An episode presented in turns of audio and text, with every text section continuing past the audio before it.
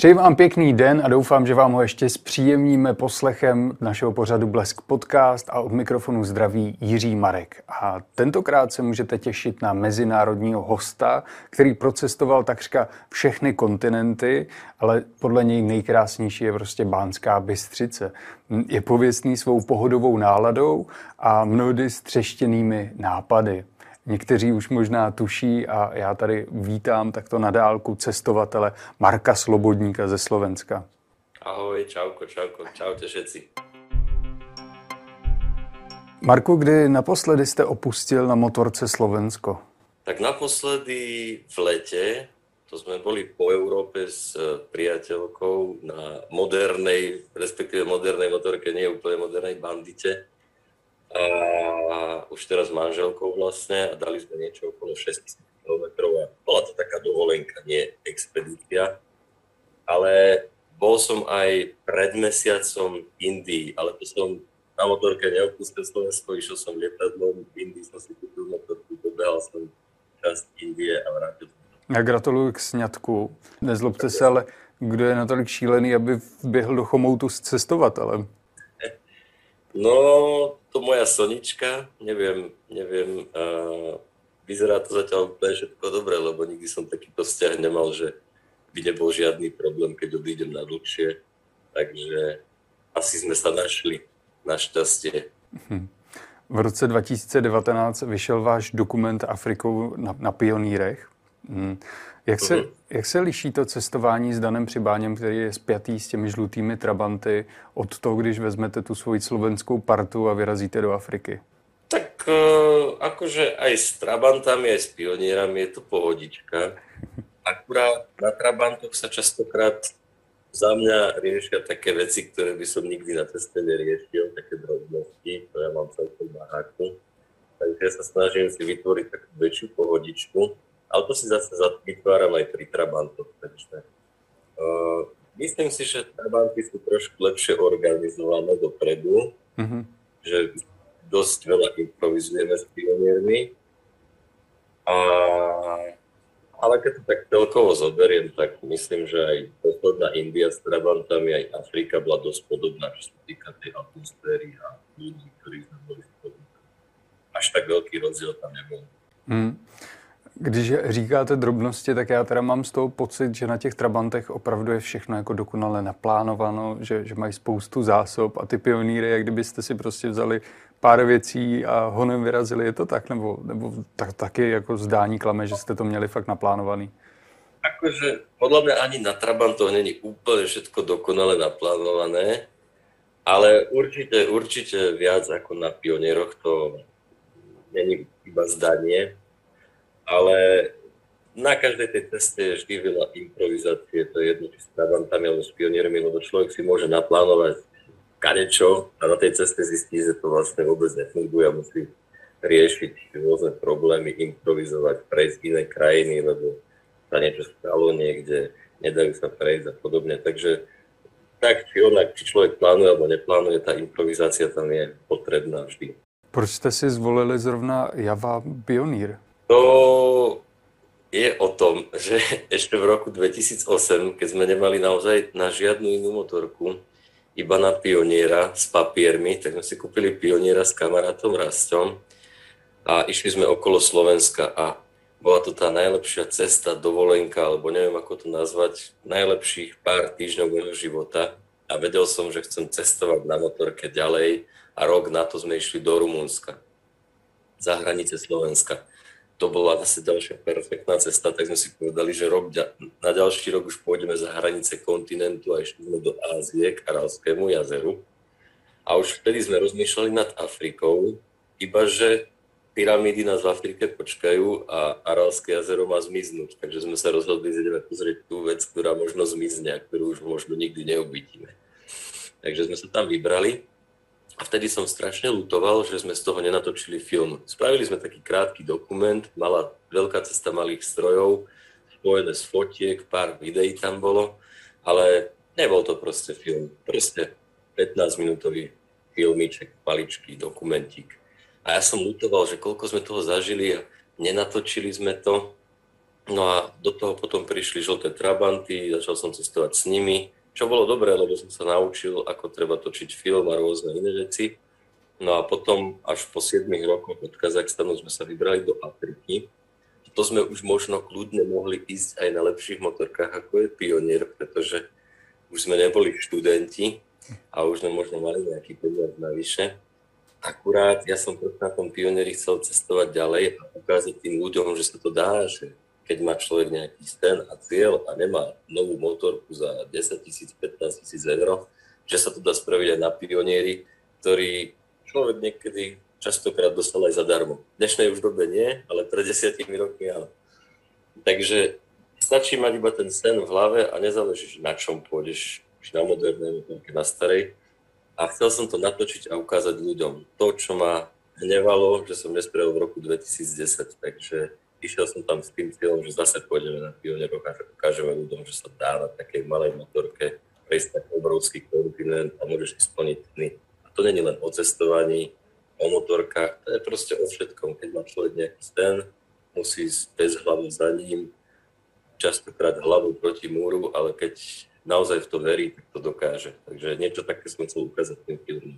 Mm-hmm tom filmu jste projeli teda vlastně celou Afriku od Egypta po uh, mis Dobré naděje, úplně nejjižnější bod Afriky. Hm, které to místo se vám nejvíc líbilo na cestě? Fú, to je ťažká otázka, lebo sme boli na ceste 5 mesiacov a tých miest bolo krásnych mnoho. Mm-hmm. A ako prvé, čo sa mi najviac páčilo, bol Sudán samotný, krajina, ktorej sme sa možno aj trošku báli, pretože veľa ľudí nás strašilo niečím, čo nebola pravda. Ale keď sme tam vošli, tak sme vedeli, že to je taký malý raj na zemi v Afrike, veľmi milí ľudia. Častokrát tú krajinu nerobí uh, scenéria alebo nejaké veci, čo v tej krajine uvidíš peknou, ale práve tí ľudia, ktorých stretneš. A v Sudáne boli tí ľudia neskutoční. Najmä oproti Egyptu, keď sme prešli cez hranice, takže sme si to užívali, stále nás volali na obed, na večeru, nezištne nám dávali čajíky na ceste bez toho, aby sme niečo platili a strašne milá atmosféra, takže tá jazda tam bola perfektná.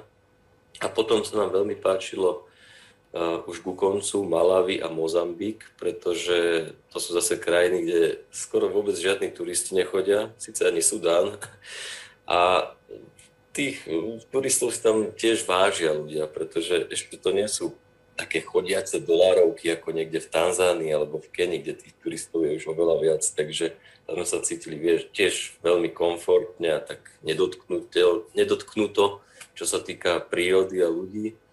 A no, užívali sme si to tam proste. Malawi, Mozambik, to, je, to odporúčam, ak by chcel zažiť niekto takú peknú, ešte čistú Afriku, mm-hmm. tak určite tam.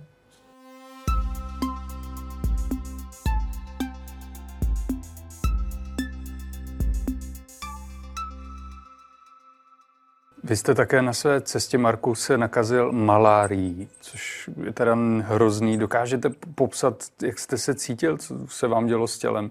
Tých fáz bolo viac. Ono to začalo tým, že som mal iba teplotu večer a cez deň som ešte fungoval úplne normálne. Asi týždeň predtým, ako som skončil v nemocnici, tak prvú noc som mal malú teplotu, a hneď ráno som bol v pohode, dva dní som bol v pohode, zase po dvoch dňoch teplota a takto sa to stupňovalo, až tu zrazu som dostal teplotu 40 a už som sa nevedel ani postaviť zo zeme. Bol som totálne unavený a samozrejme mi hneď doplo, že budem mať maláriu. My sme aj tak trošku počítali s tým, že sa to môže stať, pretože v Afrike sa to väčšinou stane každému cestovateľovi alebo každému druhému to vychádza. Takže sme s tým počítali. No a vedel som, že musím ísť čo najskôr do nemocnice, že v nemocnici budú vedieť liečiť maláriu, takže sme do nemocnice, tam mi urobili ďalší test, potvrdili mi teda, že tú maláriu naozaj mám a ten priebeh bol taký, že som mal buď zimnicu, že mi bola strašná zima, alebo zase mi bolo strašné teplo. Vôbec mi nechutilo jesť, boleli ma klby a točila sa mi brutálne hlava, že to bolo ako by som bol stále pod vplyvom alkoholu. No a do toho všetkého som neskôr po takých troch dňoch, štyroch v nemocnici dostal také silné krče, že mi zvrtlo hlavu na jednu stranu a nemohol som si ju vrátiť späť. Alebo ma tak vykrývilo dozadu a to mi zase tlačilo na krk a zle sa mi dýchalo, takže to som sa už trošku bál, že, že či sa nezadusím alebo niečo. No napokon na tejto krče mi tiež do infúzií pridali niečo, neviem vôbec čo, čo ma tak uvoľnilo. A odtedy som už tie krče ani nemal. A potom to už išlo všetko dobrým smerom a po desiatich dňoch sme opustili nemocnicu. Ale to sme ešte ďalších, ďalších 20 dní, možno, možno aj 25 dní boli takí omámení, slabí, stále u nás tie kluby boleli nevládali sme ani sedieť na motorke, takže to bolo také trošku nepríjemné, ale napokon je všetko v poriadku, teraz myslím, že nemám žiadne problémy, čo sa týka malárie, takže dá sa to prežiť. Netreba sa až tak báť. V tom filme to vyzeralo dosť zle. Vždy, keď vidím film, tak si na to spomeniem, že aké to bolo zlé, ale uh, prežili sme všetko v poriadku. Takže a to jste tam dokonce ty nejhorší záběry nedali. To váš kamarád, který byl taky nakažený malárií a natáčel vás na mobil, říkal, že ty křiče vypadaly ještě daleko hůř v noci. On, on netočil tie najhoršie veci, on točil ešte keď sa dalo. Hmm. A potom aj niektoré veci točiť nemohol, tam zase doktor mu zakázal, takže úplne najhoršie veci natočené žiaľ nie sú. Žiaľ. A možno aj možná, možná, že je dobře. Co je... Veľakrát my si veľakrát vo filme, keď točíme, vravíme takú hlášku, že do filmu dobre. Čiže keď ideme niekde, takto na ceste sme a niečo zlé sa stane, tak do filmu je to dobré. Takže ani to zlé kamerou ne... To je dosť veľká výhoda cestovania s kamerou. Hmm, že vám to tak asi psychicky pomáhá, že si říkáte, no, pak ve filmu to bude vypadat dobře a teď, teď to jenom nějak musíme přežít. Je to tak? Presne, presne. Hmm. V té nemocnici, kdy jste ležel, byla také portugalská rodina, která žije v Africe a pomohla vám.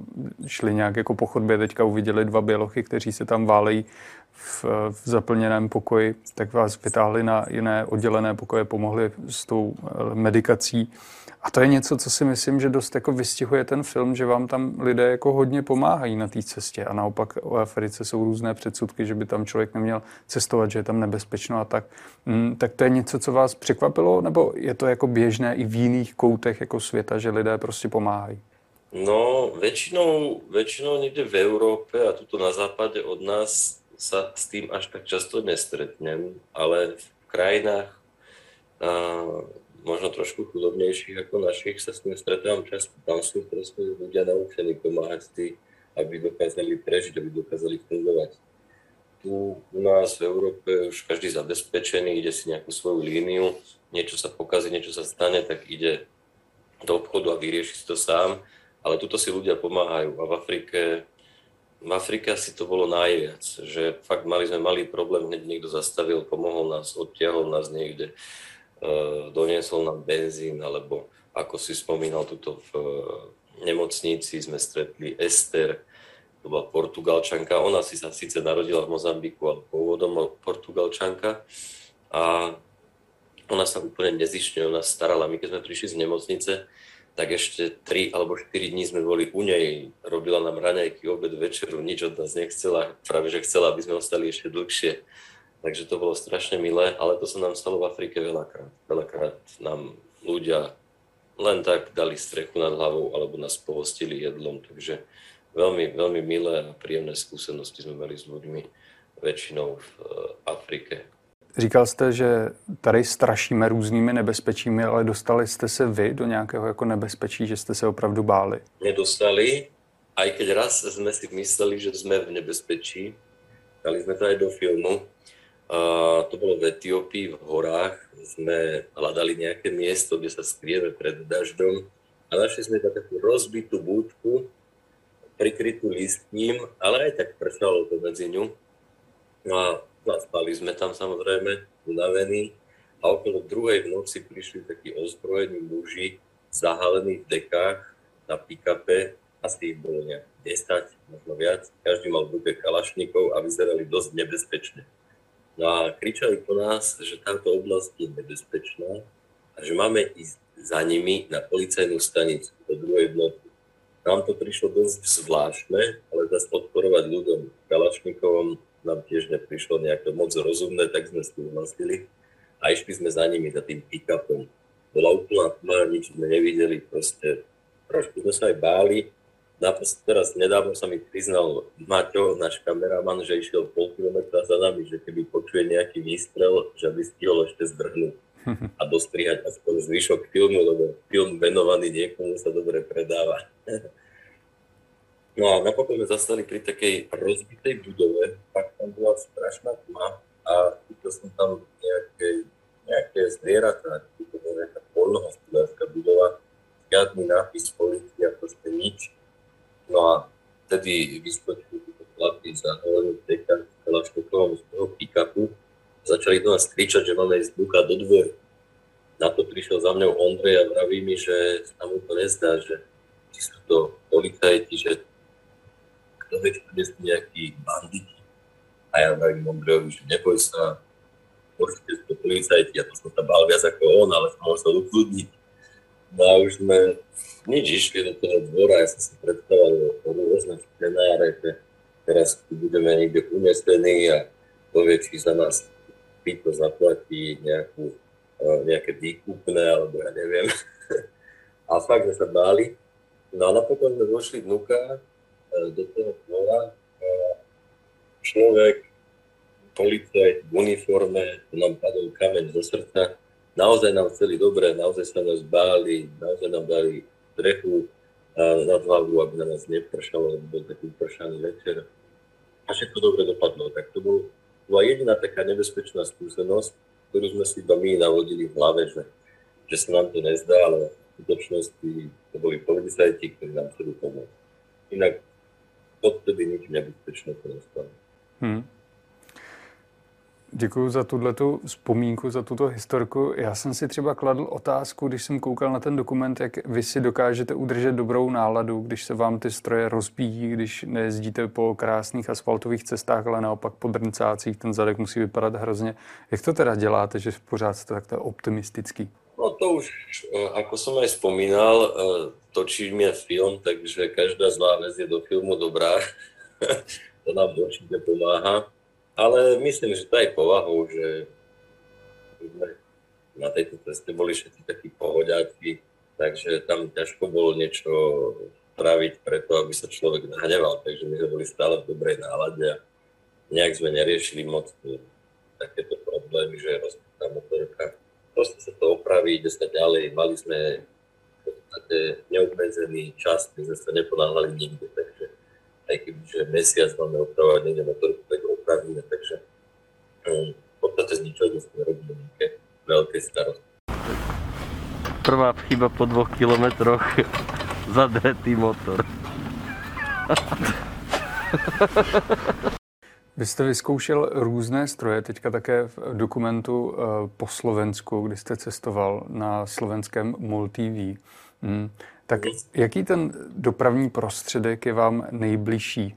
Asi lietadlo. Ja mám strašne rád lietanie a tento Zlín, na ktorom som teraz lietal, Zlín 43, to je také krásne, svížne lietadne, také proste to reaguje úplne tak, ako človek chce a je to kus stroja takého železného s obrovským motorom vpredu.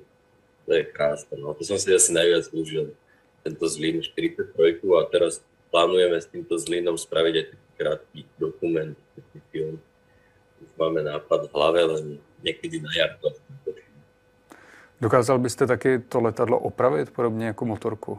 Fú, tak Kebyže som niekde v Afrike a musím to opraviť, tak by som to asi dokázal, ale na Slovensku by som to nevedel, lebo by som vedel, že mi to opraví niekto. No je častokrát na tej ceste veľmi zaujímavé to, že dokážeš také veci, ako by si doma nespravil a spravíš ich tak rýchlo, že doma by si to robil rok. Napríklad doma, keď sa mi pokazí pionier, alebo Java 250, tak ju odparkujem na pol roka a keď sa mi chce, tak to opravím, ale niekde vo svete, keď ty a nemáš iné dopravné vozidlo a potrebuješ ten prostriedok, potrebuješ sa pohnúť ďalej, tak to opravíš za každú cenu. Takže určite vo svete si viem skôr dať rady a myslím, že aj to lietadlo by som zvládol je to jednoduchý motor, klasický starý radový, benzínový, takže nejak by som si dal rady pomaličky. Mm, jaké ještě další cesty plánujete?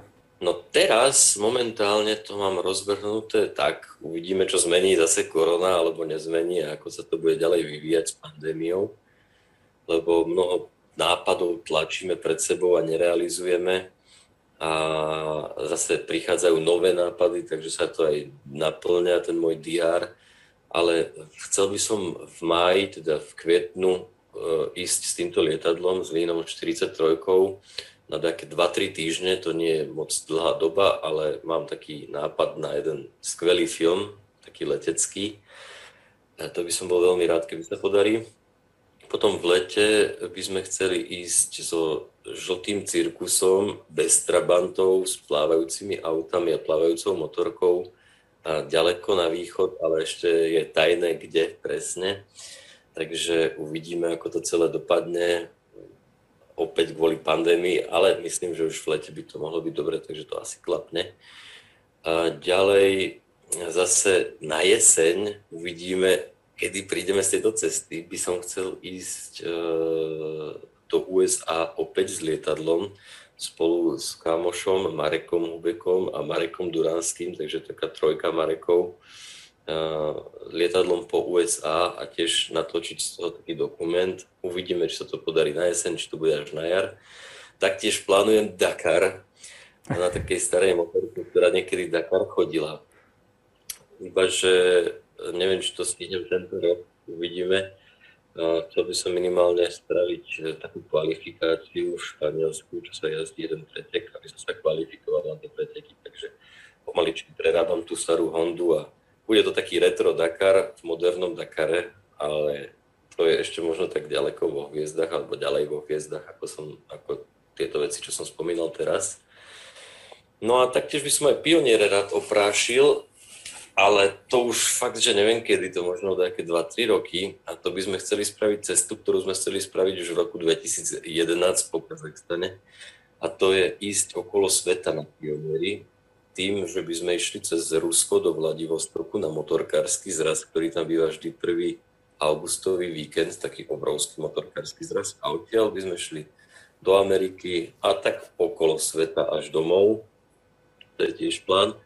No ale teraz som bol v Indii ešte a strašne sa mi zapáčila motorka Royal Enfield Diesel, ktorú som si tam aj kúpil, ktorú som si aj dodniesol domov takým spôsobom, že som ju rozobral na 9 častí po 20 kg a v lietadle som ju viac menej prepašoval na Slovensko, tak teraz ju skladáme. A s touto motorkou, nie s touto prepašovanou, ale s touto dízlovou by som chcel ísť z Indie domov, to je ešte tiež plán. Takže tých plánov je strašne veľa, ja som ich asi ani všetky nepovedal, to len teraz, čo ma napadli. Takže uvidíme, ako sa bude ďalej vyvíjať situácia najmä s pandémiou táto ovplyvňuje v našom prípade teraz najviac. Hmm. Marko, já si, a nezlobte se, trošku kladu otázku, jak vy, takový flegmatik, můžete něco jako naplánovat a zorganizovat? tak ono zase možno vyzerám ako flegmatik, ale ja veľa vecí riešim častokrát. To už možno moja žena by mi povedať, ktorá ma pozná tak eh, lepšie a žije so mnou takže častokrát riešim veľa vecí, častokrát aj do rána, ale na vonok vyzerám úplne ako najväčší flegmatik, ale niekedy to práve že nie je, takže to je iba také zdanie. Když jste zmiňoval teda Dakar a další, další cesty, tak mně trošku přijde zábavné ta představa, že tam přijedete se starou motorkou mezi ty profesionální sportovce, co vám na to řeknou. A to je něco, co se objevuje jako často, když jste v té Africe na pioníru, tak lidi se prostě smějou, na čem to je, jedete. Tak je to jako záměr ukázat, že i tyto staré stroje jsou prostě dost dobré. No je to aj zámer, zámer ukázať ľuďom, že naozaj to dá aj na lacných a starých strojoch cestovať, na lacných a starých strojoch pretekať proste ukázať tým ľuďom, že nemusia mať tie milióny, aby si proste splnili sny, ako som už spomínal. A pri tomto Dakare mám ešte taký plán, čo by som chcel spraviť úplne inak ako všetci predekári, ktorí tam sú, že aby som na tej motorke prišiel zo Slovenska na štartovacie, na štart, že by som nešiel kontajnerom, ale pekne by som z Banskej Bystrice vyrazil a prišiel na štart po vlastnej osi. Taký je plán, takže uvidíme, mohlo by to byť minimálne dobre, minimálne vtipné.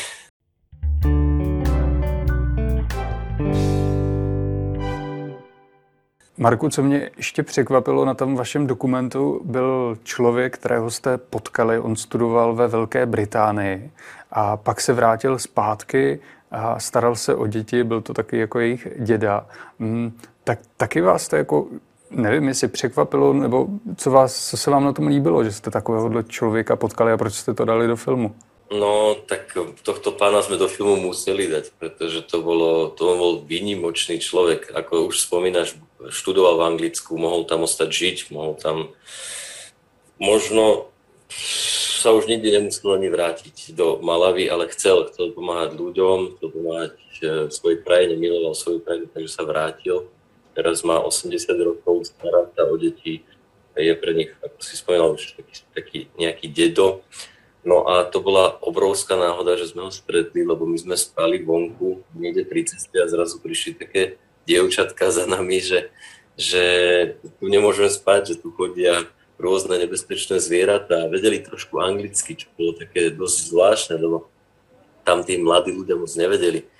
A, a že či ideme k ním domov. Tak sme šli k ním domov a tam už bol tento pán, ktorý sa o ne staral a študoval v Anglicku, čiže aj tieto deti učil anglicky a bol to silný človek. My sme mali perfektný pocit z neho, takú energiu u nás doslova nabil, lebo to sme už boli na ceste takmer 3,5 mesiaca a my sme potom uh, až do konca cesty na nás spomínali, že čo to bolo za človeka, že sa vrátil späť, že pomáha takto ľuďom. Taký obrovský človek s takým obrovským srdcom. No, perfektné stretnutie, úplne náhodou. A to som aj chcel povedať a zabudol som, že ono je skvelé, keď človek spáva vonku, že nespí v hoteli. To, E, spraví toľko situácií dobrých, nielen do filmu, ale aj takých, že pre seba, pre človeka, že stretne kadekoho a to všetko kvôli tomu, že spí von, takže je tak bližšie možno k tým miestnym ľuďom. Takže e, som strašne rád, že sme stretli tohto pána, kto vie, ako sa mu darí teraz, ale ak ešte niekedy do Malavy, tak ho chcem ísť pozrieť pokecať s ním.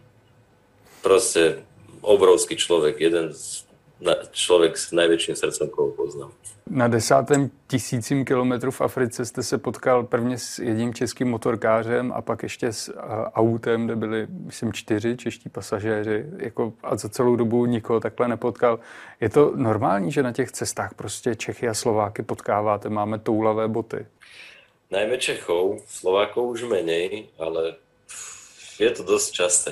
Tuto v Afrike sme naozaj stretli iba v Malavi na 10 000 kilometrov, v podstate piatich Čechov a inak nikoho, potom ešte jedného Nemca a jedného Američana v Sudáne, inak vôbec žiadnych turistov, čo sme sa čudovali. Ale v Južnej Amerike alebo v Ázii stretávame oveľa viac turistov a tých Čechov, českých turistov, to, to býva možno aj najviac zo všetkých krajín teší sa veľmi veľa túlajú. Oproti Slovákom určite viac. Mhm. Aj keď podľa mňa teraz to trošku vyrovnáva, že už aj Slováci začali trošku cestovať, ale podľa mňa pred desiatimi rokmi skoro vôbec Slováka človek nestretol na cestu. A čím si to vysvětlujete, že Češi takhle rádi vyráží do světa? To je ťažko povedať, tak uh, Česi sú úplne iná povaha ako Slováci, podľa mňa. Aj síce sme bratia, sme podobní, sme blízko seba, ale keď som v Čechách, tak vidím obrovské rozdiely povaha vôbec komunikácii, že to je tou povahou, ktorá je mňa taká možno taká ľahká, človek častokrát vy na obrovské splávy a podobne, takže tak vy to máte tak v sebe, takéto cesty. Do toho ste mali uh, svojich známych cestovateľov, ako je Zigmund a Hanzelka, takže možno aj tí inšpirovali mnoho.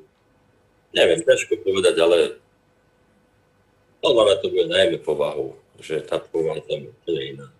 Chcete poznávať viac A Slovensko má zase svého Marka Slobodníka, který vyráží do světa, točí o tom dokumenty a ukazuje se, že i s takovou flegmatickou povahou a s tím, co máte na zádech, dokážete projet celou Afriku. Já moc děkuji, že jste byl hostem našeho pořadu Blesk Podcast. Ďakujem veľmi pekne. A vám děkuji, že jste nás doposlouchali a dosledovali. Trošku se omlouvám za tu sníženou kvalitu zvuku, ale myslím si, že za ten zážitek vidět rozesmátého Marka Slobodníka to určitě stálo. Mějte se fajn.